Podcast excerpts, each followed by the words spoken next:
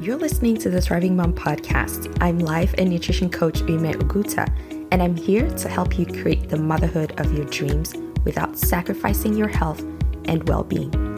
On this podcast, we dive into mindset, strategy, and skills that will help you stop surviving and start thriving in the beautiful chaos that is motherhood. Are you ready, Mama? Let's journey together. Well, hello, thriving family. Welcome to another podcast episode. How are you?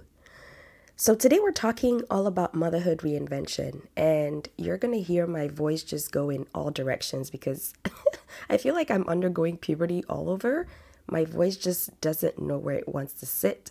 Some days I sound really light and okay, and days like today, I'm just like sounding like, you know, like I just woke up and we're just going to run with it because I'm not going to wait around. I've got stuff to say.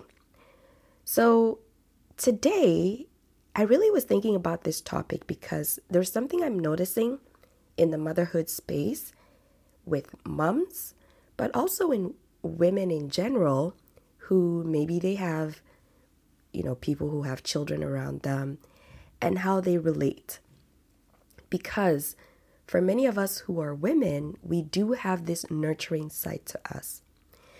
And as the world is evolving and things are changing, things have also changed in the way women are expected to mother, right?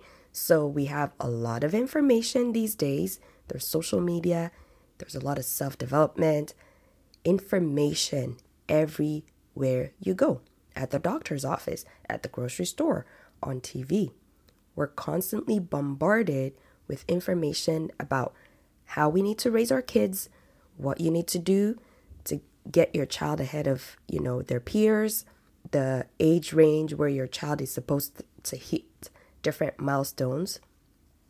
And all of this can be overwhelming. All of this can feel stressful to a lot of people. And as things are changing, one of the things that I really want to call us to is this idea for reinvention. And I've been thinking about it because I have been going through a reinvention for about a year now. And part of that has come up in my work and the way that I coach. So I started with food and body image coaching, and I quickly realized my clients needed more than that. Because when you're done with dealing with diet culture, guess what? If you're a mom, there's mom culture waiting for you. And it's all the same stuff, you get to decide how you relate with that piece of the pie of your life, which is motherhood. When people hear reinvention, there's this idea of burning to the ground and starting all over. And it's so scary because you spent so much time and energy perfecting, right? This is why it's scary. A lot of us have this perfectionistic mindset of, well, now I figured out the secret and you're asking me to change, you're asking me to burn it all down, that feels scary. But one thing we forget is that as women, we are naturally able to cycle. Think about the people who menstruate. Every 27, 28, 29 days, you're shedding blood. Look at the earth, Mother Earth. There's seasons. And no matter what part of the earth you live in, you will experience a season, whether it's dry and cold, like in Nigeria, where I'm from, or where I live now, we have four seasons there's winter, there's spring, summer, and fall, right? Nature naturally goes through cycles. And we as women, especially, must be okay with cycling. We must be okay with trusting that things are always going to work no matter what. And part of that is learning to be okay with reinvention. We're meant to evolve in our journey. We're meant to evolve in our relationship with people, with our children, with our businesses, with our jobs, with, I don't know, with ourselves. Right? So when we think about being a mom, your child is born, you focus a lot of attention on them. Like those few weeks are just intense it's almost like they're your entire world. You're making sure they're okay. You're making sure that they're well fed, they're not crying. And if they're crying, you're trying to solve the problem for them. because they're pretty much helpless. But then they start to crawl, right? And then they start to move around and they start to want their own independence. Then they get into this age where they start saying no to everything. but we as moms, we forget to evolve as our children are growing. We fail to nurture the skills that will help them.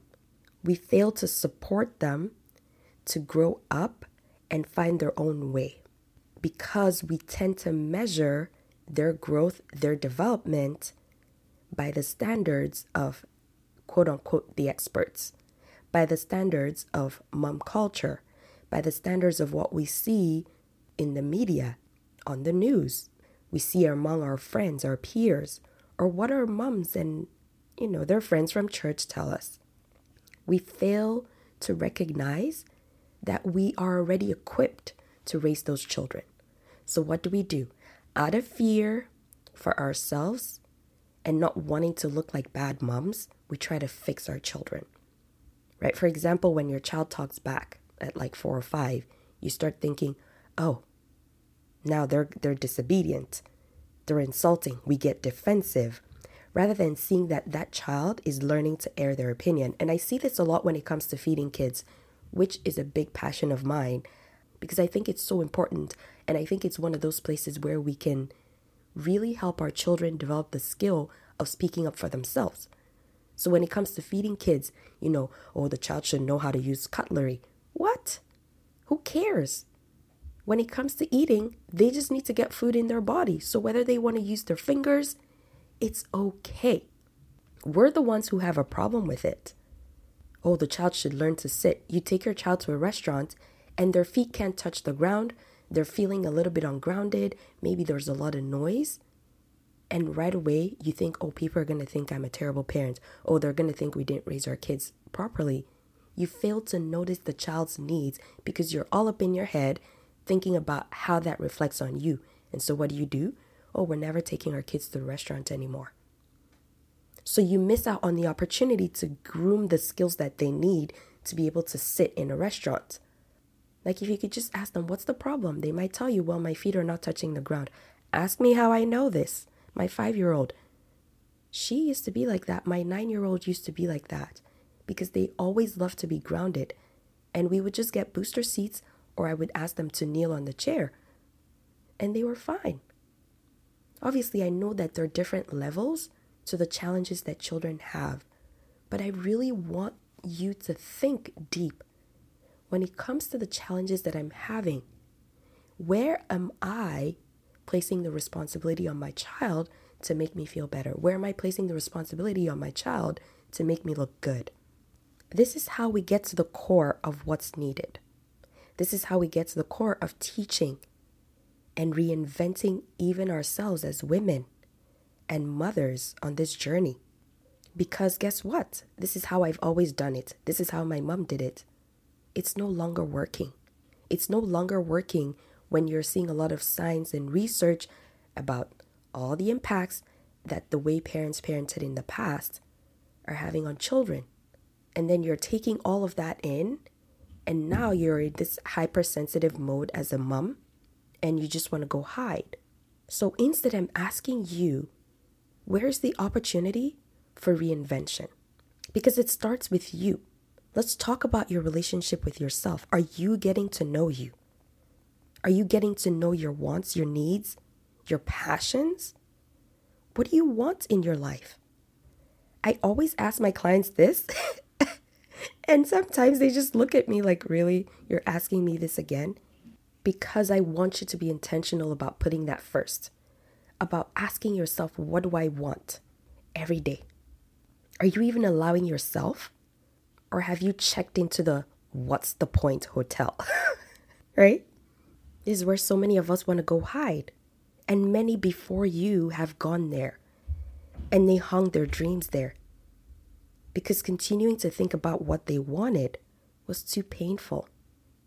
And so they settled. So are you settling? Because I see you. And I know that there's that fire within you and it doesn't have to die. You can reinvent yourself. And yes, it's going to be scary. And it's going to sound really painful, but I promise you it's not. The first step is just getting in there.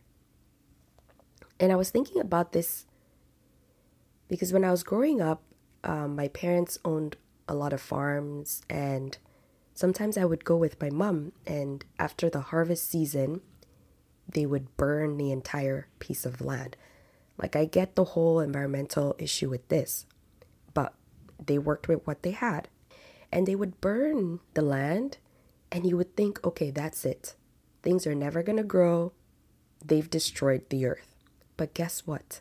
All of that ash gets worked back into the soil come planting season. And then they plant again. And then they cycle crops. And things grow and things get produced. So, yes, it is scary. It feels like burning down things. It feels like that's the end.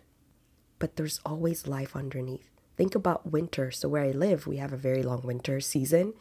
And sometimes it feels like it's never going to end. It feels like, oh, the plants are done. But then that first rain comes. And then the rain pours and things start to change. And you see one bud coming out from the soil.